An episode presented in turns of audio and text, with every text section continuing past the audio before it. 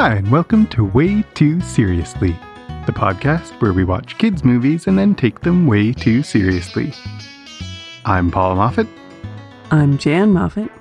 and this week we watched and will be talking about The Chronicles of Narnia, colon, The Lion, the Witch, and the Wardrobe. Jan, do you want to tell us a bit about this movie? I'm laughing about your colon. You're laughing about my colon? Rude. Is it really necessary to say colon? I do and always have hated that they called this the Chronicles of Narnia instead of calling it The Lion, the Witch, and the Wardrobe, it's because they wanted it to be a series. which it is. It's confusing. It is confusing. It was Lord of the Rings, The Return of the King. It was of that era. Yeah. This, well, okay. This movie desperately wants to be Lord of the Rings, but It sure does. let's We'll hold off that. on that. Okay. Do you want to tell us a bit about this movie? Let me tell you a little bit about this movie. The Chronicles of Narnia, colon, The Lion, the Witch, and the Wardrobe, is a 2005 movie by Walden Media.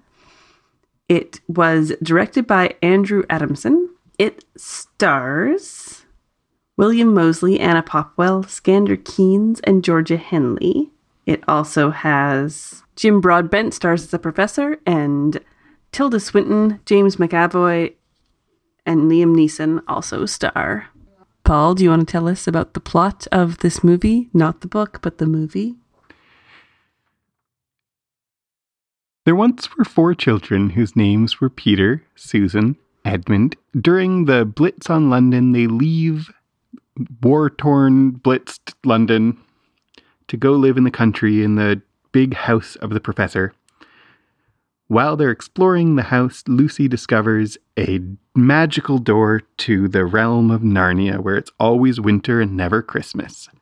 The four children together unseat the evil white witch with the help of the magical lion Aslan, who dies but gets better.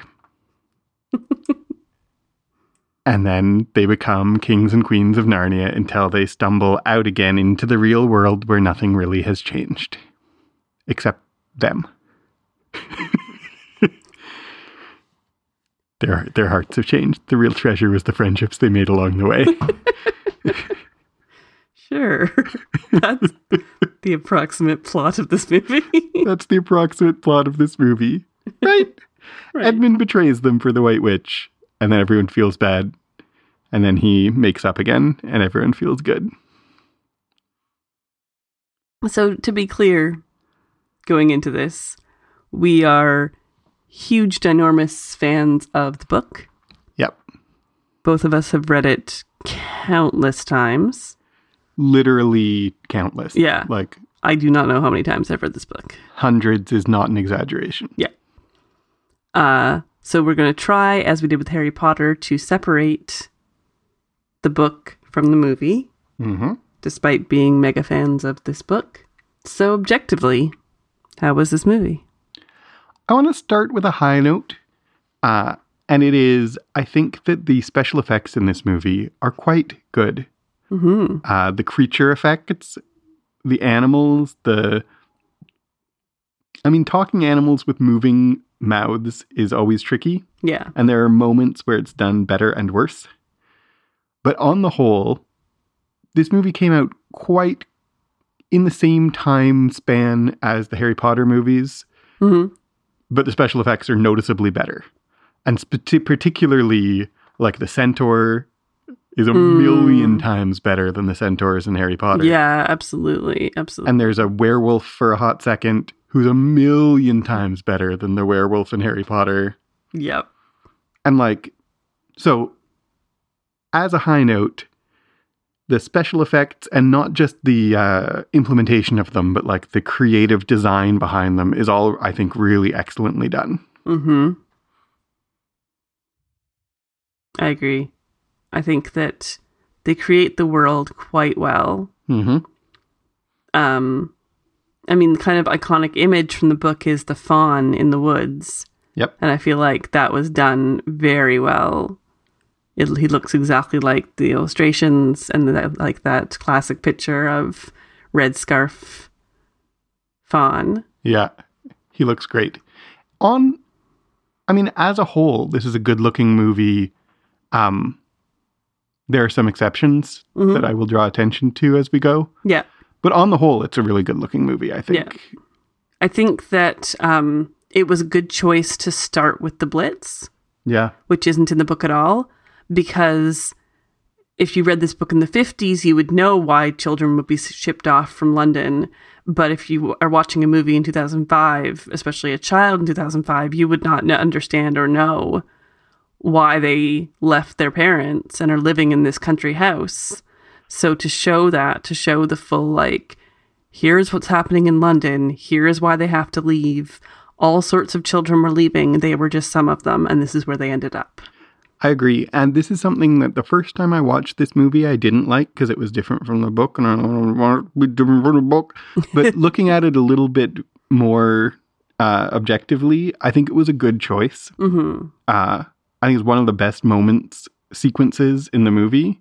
Mm. And I think it also makes the themes of the movie clearer, something that's a quite subtle theme in the book. The foreground, I didn't like that they foregrounded it on my first watch, but now kind of giving them a little bit more leeway to make their own movie that isn't my reading of the book. That like they foregrounded the war theme that's quite minor really in the book, but in the movie it's a big theme Yeah. And- Exactly.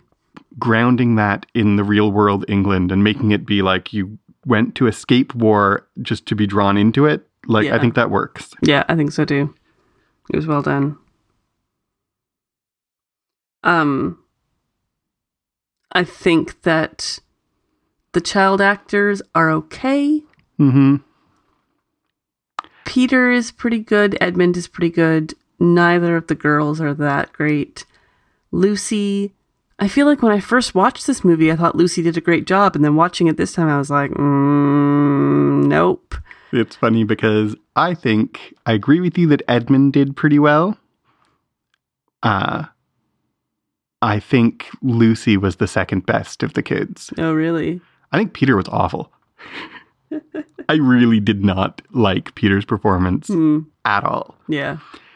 Uh, part of that may be the directing. In fact, I mean, he's a little, he's old enough that he could have given a better performance.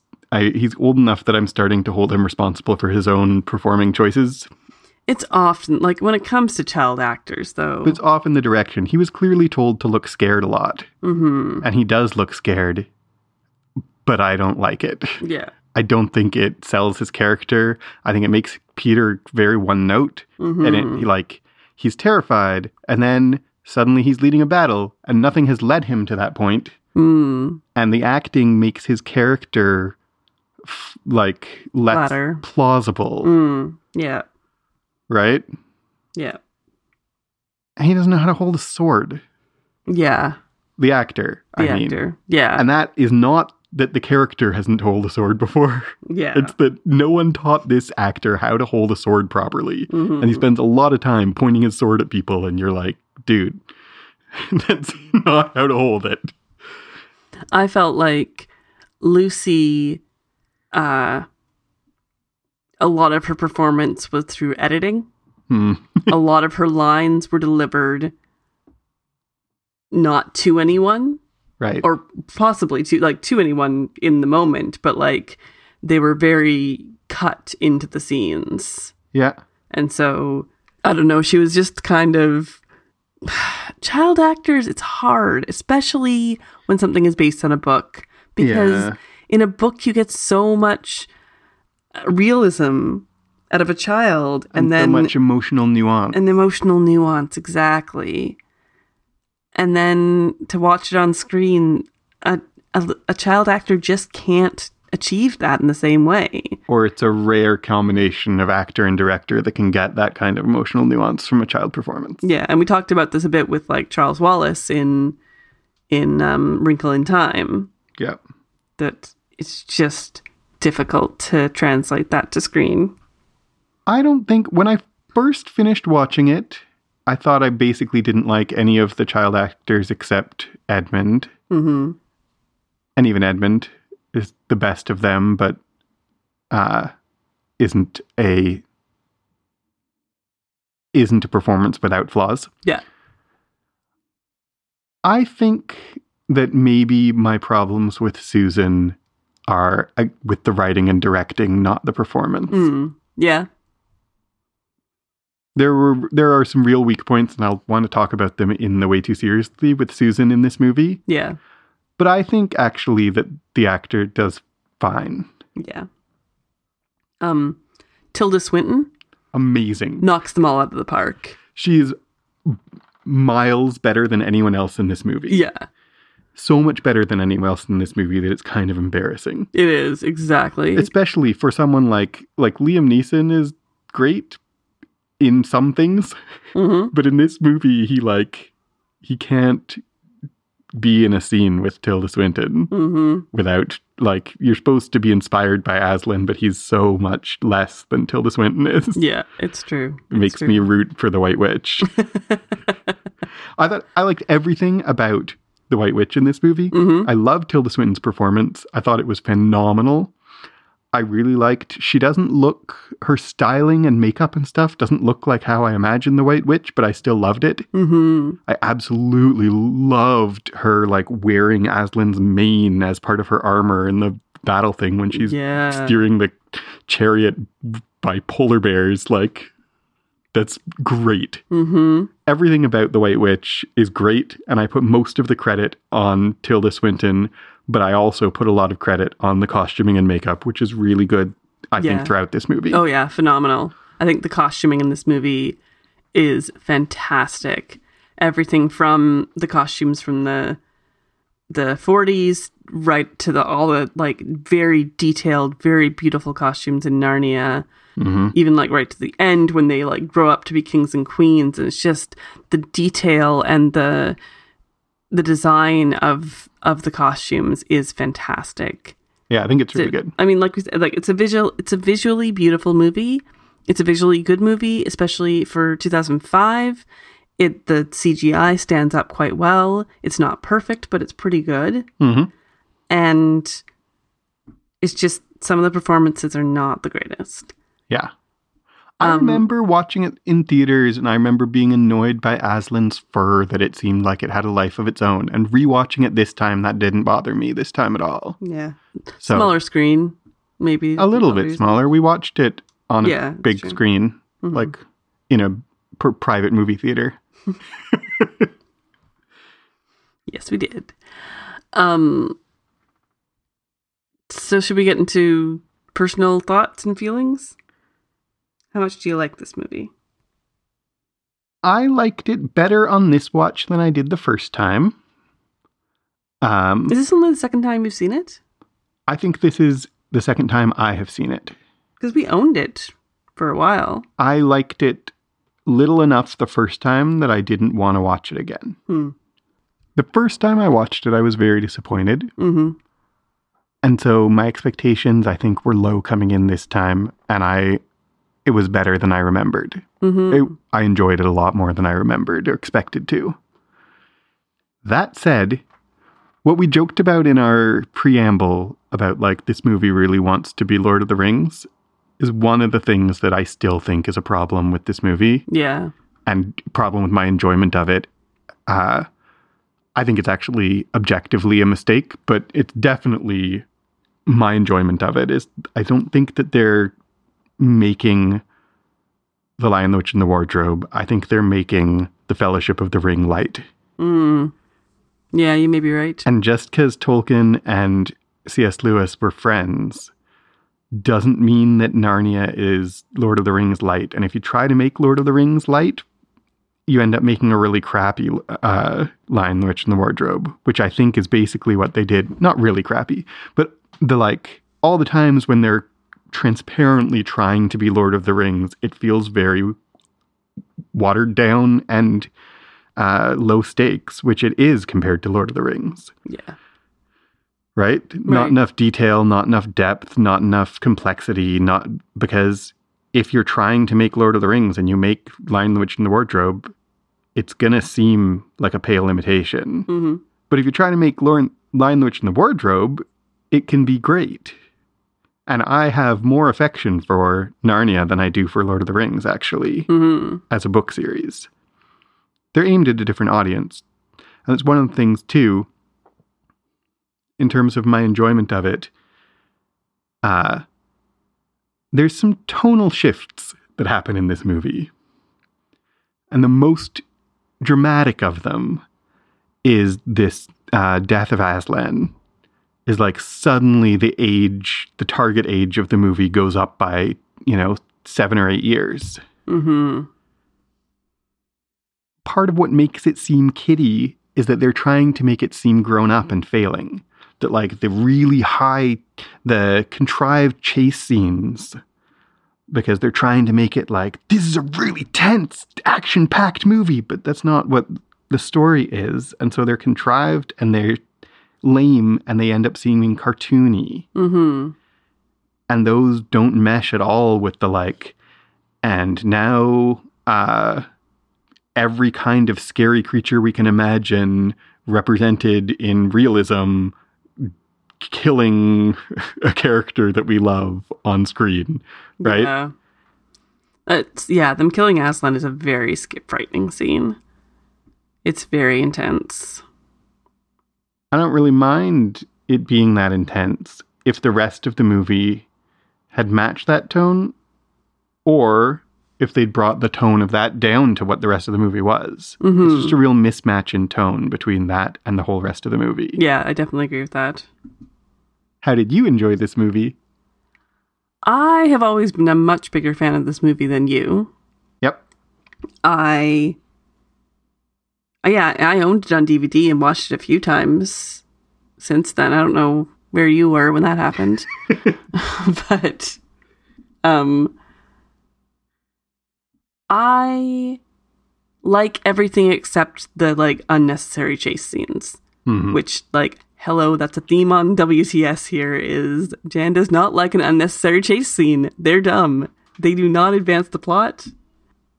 The unnecessariness of the whole part where the wolves are chasing them onto like Mhm. the ice and the waterfall cracks and they go down the water and then like, oh no, Lucy is dead. Oh no, she's fine. Oh, that just boils my blood. How much I hate that part. It is so tacked on, unnecessary, stupid, not in the book, and throws me completely out of it. Like I just aggressively rolled my eyes the entire scene when, when we watched it this time. However, I do have a so much affection for Narnia that I have so much affection for this movie. I think that it really a lot of it keeps the spirit of the movie. Lucy stepping into that wardrobe and discovering Narnia is straight out of my imagination. It is beautifully done and it's uh it's a difficult scene to achieve and I keep thinking about there's like a BBC mini series in like I don't know the 80s maybe the early 90s and it is atrocious. It's really bad really really bad. And so when this came out it was like oh something that has beauty and can actually achieve the things that are written about I totally am with you on the chase scenes. Mhm. Uh, in fact, when I think about a contrived, overly long, unnecessary chase scene in a kids' movie, this is the movie I think of. yeah exactly I think this is the worst example I can think of. polar of that. express Polar Express is contrived danger, ah yes not chase scene That's true. particularly, but it's up there. Yeah. I think the contrived danger and contrived uh, chase scenes in this movie are as bad as the worst parts of the Polar Express. I hate them. I think they're bad, like, because they stall the movie. I think they're badly done Mhm. as chase scenes. yeah Like, they're not skillfully done no uh, they don't really make logical sense. Like the wolves just keep popping up out of nowhere, hmm and they're like, the they they drag. yeah they're supposed to be like building the excitement and tension, but they're boring. hmm Even if I was a kid, the like 10 hours that Peter stands there pointing a sword at the wolf who's like, hey, I'm going to come get you." Yeah. is like, that goes on so much too long. so, and it happens several times. Yeah. doesn't just happen once. And it's like they, I don't, I mean, maybe the movie ran short. I don't know. There are things they cut out. I love the book so much that it is a real effort for me not to nitpick every detail that is a little bit different. hmm So Lucy stepping into the wardrobe is good uh, in a lot of ways, except that the wardrobe shouldn't have been covered with a sheet. No, that's true. and she should have it should have been a lot less wonder with her stepping into the wardrobe itself the first time because she didn't know it was a magic door. Uh and then the the wonder is when it turns into a magic door to Narnia. And the first time she steps in is not when they're playing hide and seek it's when they're exploring the house. She they aren't playing hide and seek until later. Uh she goes to Narnia twice. The first time uh, is when they're just exploring the house. so, like, I Yeah. recognize how pedantic I'm being, They're very, you're very. but in terms of my enjoyment, all those things bother me. yeah, well, the one thing that bothers, I mean, that of thousands of things that bother me between the book and the movie, uh, that I noticed this time that bugged me was the beavers don't get any Christmas presents. I know. Father Christmas shows up and gives the children their presents, and like the beavers are right there, and it makes the world smaller. It does. And there's a few thing moments in this movie where they kind of decrease the size of the world. They make it very much just so solely focused on the kids. And I get that. I get why you would do that in a movie, but it kind of bugged me that like you couldn't just give a little bit of lip service to like the beavers get Christmas presents too. Because the beaver, like, the reason why that bothers me, maybe why it bothers you is different, but why it bothers me so very much is because it, uh, I mean, I'm going to use a word that maybe is not appropriate, but dehumanizes the beavers. Mm-hmm. So they're not persons that we care about. Yeah. Uh, they're funny talking animal friends. And the beavers throughout the movie are funny talking animal friends, but uh, part of thematically what Narnia is about is like recognizing people who are different from you as having real value. Mm-hmm. And so seeing the beavers as being fully persons, even though they're not fully human, matters. Yeah. And the movie doesn't know that that matters. And that bugged the heck out of me. Yep, Exactly. Like it's the beavers that haven't had Christmas. Exactly. These kids have had Christmas. They had Christmas last year. I don't even know what type, what year it is. It's the summer for them. They're getting extra presents. Yeah. Exactly. I liked the uh, just quiet erasing of C.S. Lewis's sexism in handing out the presents was nice, though. Yes, that was nice. Anything else about your enjoyment of the movie that you want to comment on? I really like all the Aslan scenes. I like his resurrection quite a lot, as I do in the book. I think that was well done, where he suddenly roars and is big and they ride on him and stuff. I always feel like he's weirdly inconsistent in size, which is always the trouble with a CGI thing. Yeah. Um, I don't really enjoy the battle scene because No. once again, that's not really in the book either, and it is too, like you say, Lord of the Rings light. Like it's the two armies and they're charging at each other and they crash and ah, and Oh, like remember the like early 2000s when every single battle scene ever did that? Where like suddenly the music drops out and they hit each other. Like it's super cliche. Yeah, again it's not skillfully done.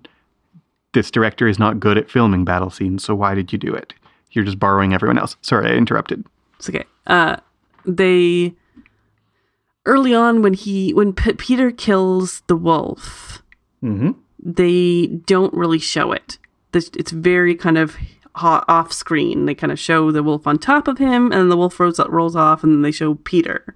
They don't show the dead wolf. They don't show like the sword being bloodied and fur covered.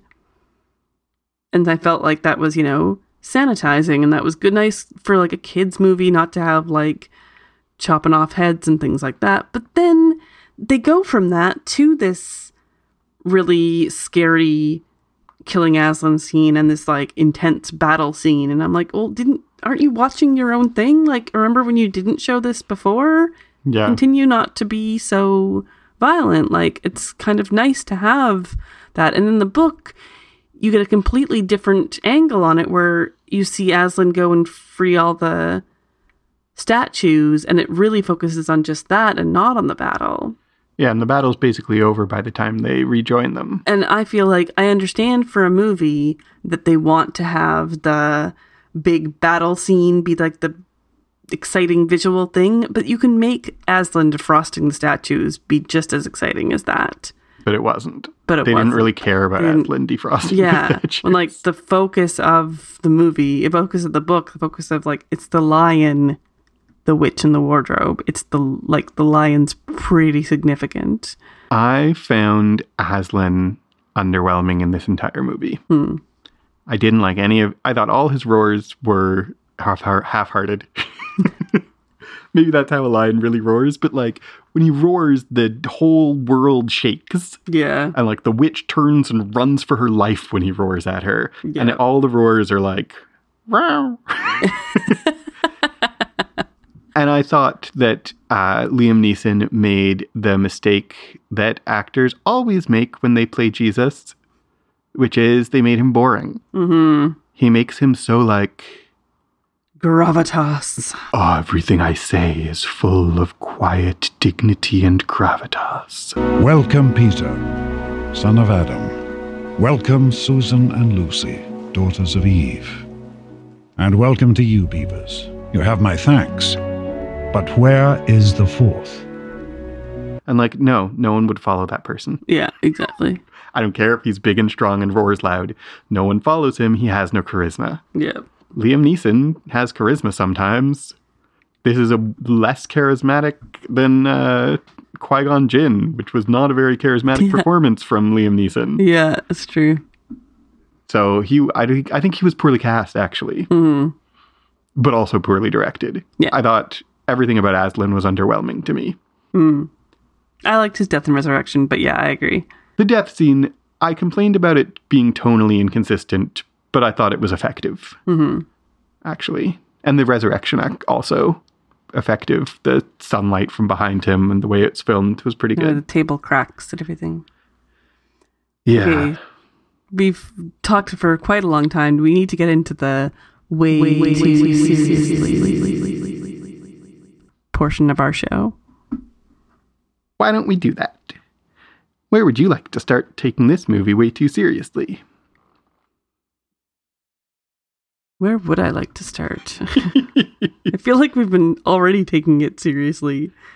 Um, Well, if you don't know where to start, Yeah, then I'll suggest you- something, and it is that I I thought about putting this in how much you enjoyed it, but I think it's more of a way too seriously, which is the main character of this movie is Edmund, right. but the main character of the book, the main human character, the main character of the book is Lucy. yes, very much Right? so. And there's two reasons, maybe three reasons why you make Edmund the main character instead of Lucy. One is uh, he's a better actor. Mm-hmm. One is that he has maybe a more interesting character arc. Like he grows and learns and becomes a different person by the end of the movie. Yeah. I think you can, that can be just as, I think Lucy grows and learns also. I think there are good reasons why Lucy should be your primary character, but I can see the appeal of that. But the third reason is because you can't have a girl be your main character. Mm-hmm. Um, and I think that is a. Con- I mean, I'm accusing them this movie. Yep. They downplayed C.S. Lewis's sexism in one way, but they also added some of their own. Yeah.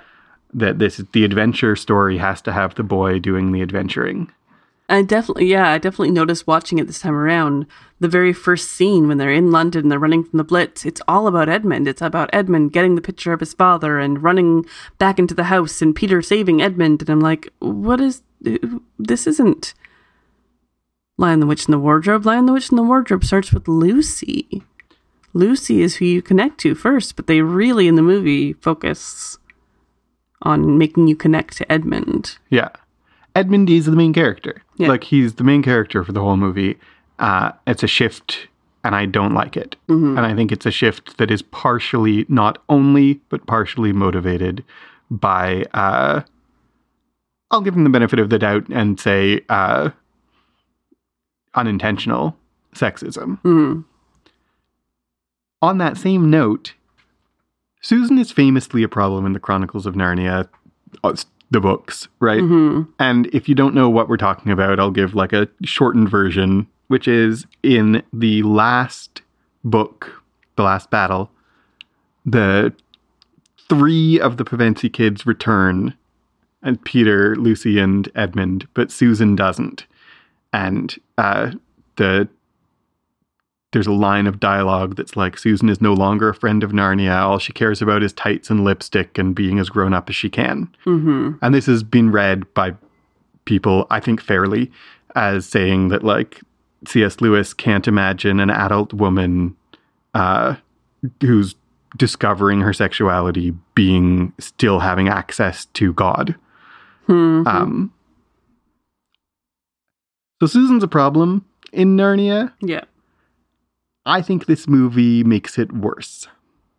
I think this Susan is worse than C.S. Lewis's Susan. Mhm. The this movie's treatment of Susan is worse than C.S. Lewis's treatment of Susan because in the books, Susan eventually becomes a problem in C.S. Lewis's depiction of her, but not in The Lion, the Witch, and the Wardrobe No. right? She's there. She has a, you know perspective, but she's contributing. Movie Susan spends the entire time being a wet blanket, making smirks, being like uh, tr- naysayer. We have to go home. She's as we've talked about before. Now I forget what movie it was. We I recently we talked about a character who was the Skylar, the from Breaking Breaking Bad, the Lori from The Walking Dead. Yeah. Um. Maybe The Incredibles. Yeah, maybe. Either way, yeah. Like the the shrew, the person. Oh. What was it? I was, it was Amy Adams and the Muppets, Right. who is not as bad as Susan, but is the like her narrative purpose is to be a barrier to the male character you care about in having a great adventure. Mm-hmm. Susan is that. Susan is that. Her interactions with Peter through the entire movie are never anything but like, let's go home. We can't do this. You're you can't do it. You're not strong enough. You're not good enough, right? Yeah.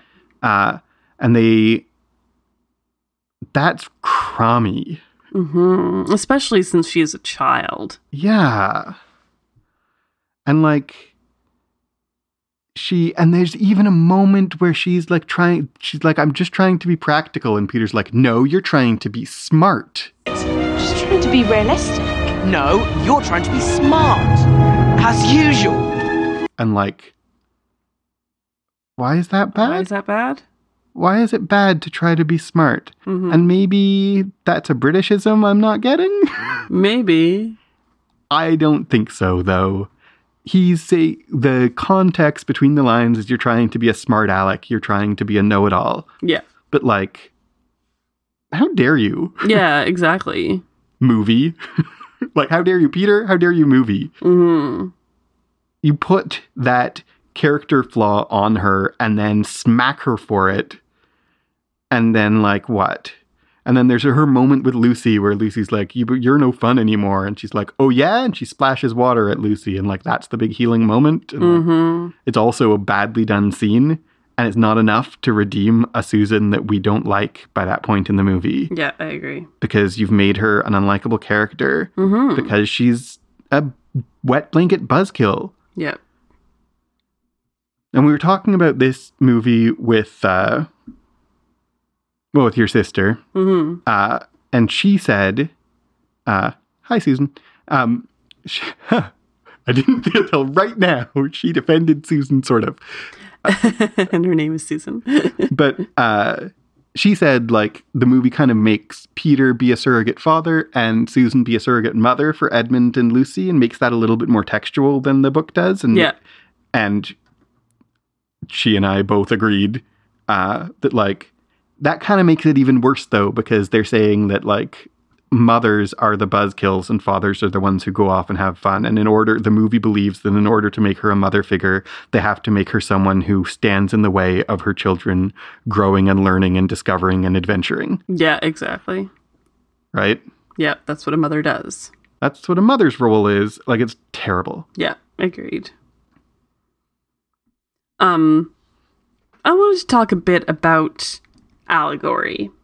okay go If you want, if you're done with yep what you're saying, okay.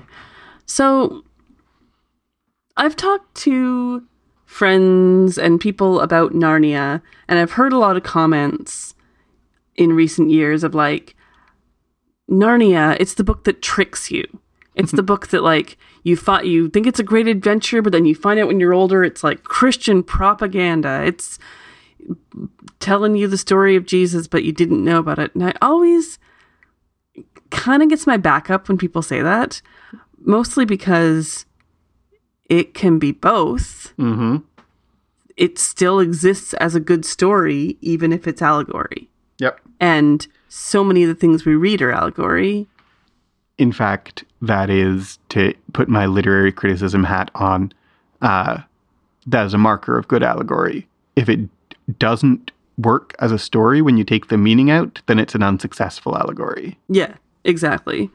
So I feel like I feel like I've heard people say like, "Oh, I don't know if I want to give it to my kids because it's you know, because they're going to discover that it's I don't know, that it's allegory later on and feel betrayed." And I just I've always had some side eye at that that like you appreciated it as a story. It's a really good story. And for me as a Christian, I love the metaphor and the allegory as well. But Narnia is just a good series of books. And I can read things like uh, Philip Pullman's books that are like basically atheist propaganda, Not basically, actually. he says so. Yeah. And Not like propaganda, allegory, atheist allegory. atheist allegory and appreciate it and understand that like it's a good story even if I don't agree with the message that it's subtly saying. So I don't know what why I feel the need to say this, but I just like I feel like I keep hearing it again and again. People being like, "Well, I liked Narnia as a kid, but now as an adult, it's just I can't like it," Yeah, and it makes me sad because I really love Narnia and I continue Yeah. to love it. I agree with you. I also think, like, it's hard maybe for me to parse because I also am a Christian and I I buy C.S. Lewis's propaganda. Mhm. but although it is a Christian allegory, it is um, a Christian allegory of the theology, not the uh, institution Mhm. Which is to say that it's an allegory of sacrifice and renewal and resurrection and uh, payment and atonement for the wrongdoings of others. Yeah. And that's actually, those are aspects of Christianity that uh, I have trouble understanding why someone would have a problem with. Mm-hmm. I don't think you have to. I do believe that that's Jesus, but I don't think you have to to be like, hey, self sacrifice is a good thing, Yeah. or sacrifice for others is a good thing, Mm-hmm.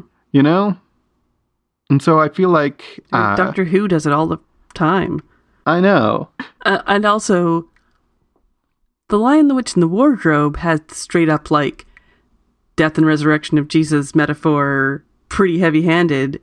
The other books, not so much. They have there's some subtle things in there. There's kind of there's Eustace's uh, change of heart and stuff, but there's like if you like the Narnia series, it's okay to like it. Yeah. You don't have to be ashamed of liking Narnia just because it has Christian elements in it. Because it's really well written. Because there's there's a lot of Christian books out there that are really terribly written. Because I've read a lot of them when I was a kid. but we're getting off track. We're going into books and all the books. But yeah, I agree with you. I think that the movie is a little bit less well done and worse for that, right? That, Like, um, I think the allegory in the movie is a little bit more heavy handed. yeah. Uh, and that's partly because it doesn't work quite as well on its own legs as the book does. hmm And it kind of comes a little bit more out of nowhere because you don't have nearly as much focus on Aslan. You have Yeah. way more focus on the battle Yeah, for sure. and Peter and Edmund instead of on Lucy, who it's supposed to be about. And part of the point of Narnia, allegorically or not, part of the point of Narnia is that what wins against evil is not being really good with swords, it's surrendering to sacrifice. And so focusing on the battle is again missing the point. hmm Like C.S., it's not like C.S. Lewis didn't know that the battle was in his book when he decided to focus elsewhere. hmm You know what I mean? Yeah, totally. So is it good? Is it seriously good? I think I would I would call it medium good. hmm I'm not willing to go as high as good. No? Okay. I think it's good. I know you've But always liked it more than I have. I know, liked it's it more true. than I. I'm trying to like. I liked it a lot more. My most recent experience of it, I liked it a lot more than I remember. But as time passes, the things that bother me about it float back up again. Yeah. I think that's part of Medium- what distinguishes a good movie from a medium good movie is that like the more you reflect on it, the more you're like, mm, Yeah. Okay. So medium good. And then seriously, I don't know. I don't know. I don't think it's seriously good. I don't think it's seriously bad, but it's close to it. Medium How's bad. it, Susan. We didn't really say it's a very white movie. Yeah. Um, I don't know what more to say than that. We've talked about that on other podcasts and will in the future. That's something that comes up a lot here on Way Too Seriously. It's certainly not doing anything uh, good in terms of racial representation, either on or off screen. Yeah. It's not like, yeah. I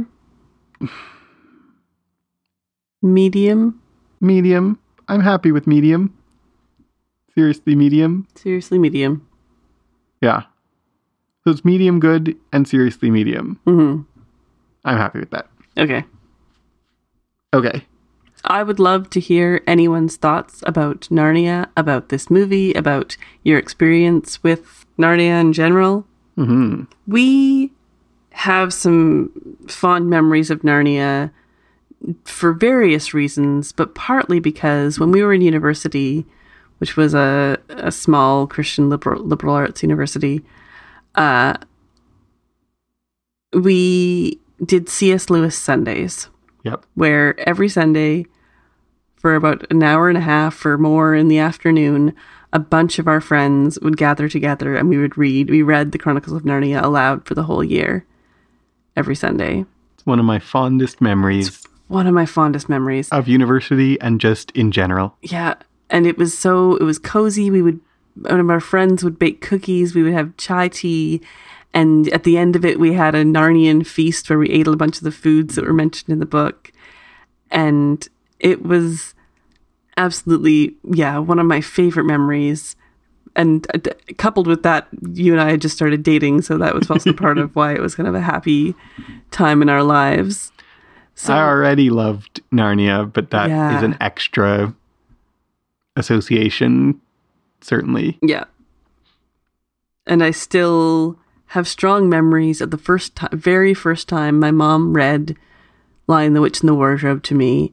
And I'm the youngest in my family, and so I very much related to Lucy. And there's this moment where she's gone into the wardrobe, she's come back out, and her siblings come and they knock on the back of the wardrobe. and that knock was like my heart broke oh. because she really was there. She really was there, and they didn't believe her, and it was really hard on me. And I was very excited when they all got to go because it was, I still feel that emotion every time Poor that Jan. poor Lucy was not believed, and I felt like it was me being the youngest not being believed. Yeah. So nothing can re- like the affection that I have for this book and this uh, series is long lasting, and there would be, and I don't, um, uh, not, Harry Potter has come close to replacing it, but I don't think anything could replace Yeah. it in my affections. Same. hmm Love it very much. So if you want to talk to us about any of the things we've talked about today or we'll talk about in the future or, you know, just want to say hey, you can talk to us on Twitter at WTScast. You can send us a uh, long form email way too seriously cast at gmail.com. Do not send us a short form email. No. Actually, no. You can send us as long as short as you want. That's totally fine. You can find us online. We're at goodstuff.fm slash WTS. And if you like us and want to shoot us a little bit of money and get some extra special cool bonus content for as little as a dollar a month, patreon.com slash clockworkscast is where you can do that. Thanks for listening. I've been Paul Moffat. I've been Jan Moffat. If ever you come to a wardrobe, make sure to close yourself inside of it. Yeah, that's a thing that they didn't uh, address in the movie that C.S. Lewis addresses so many times. That, like, don't close yourself in a wardrobe, children. Close yourself in a wardrobe. I think It you could totally watch this movie and kids could close themselves in wardrobes afterwards. Wardrobes even exist these days, though. I've never seen a wardrobe like that, really. You know, prob- probably. I guess in old schoolhouses or something. If you had a house like the professor's, They're not. Maybe they don't have closets in England. just like they don't have bathrooms. Right.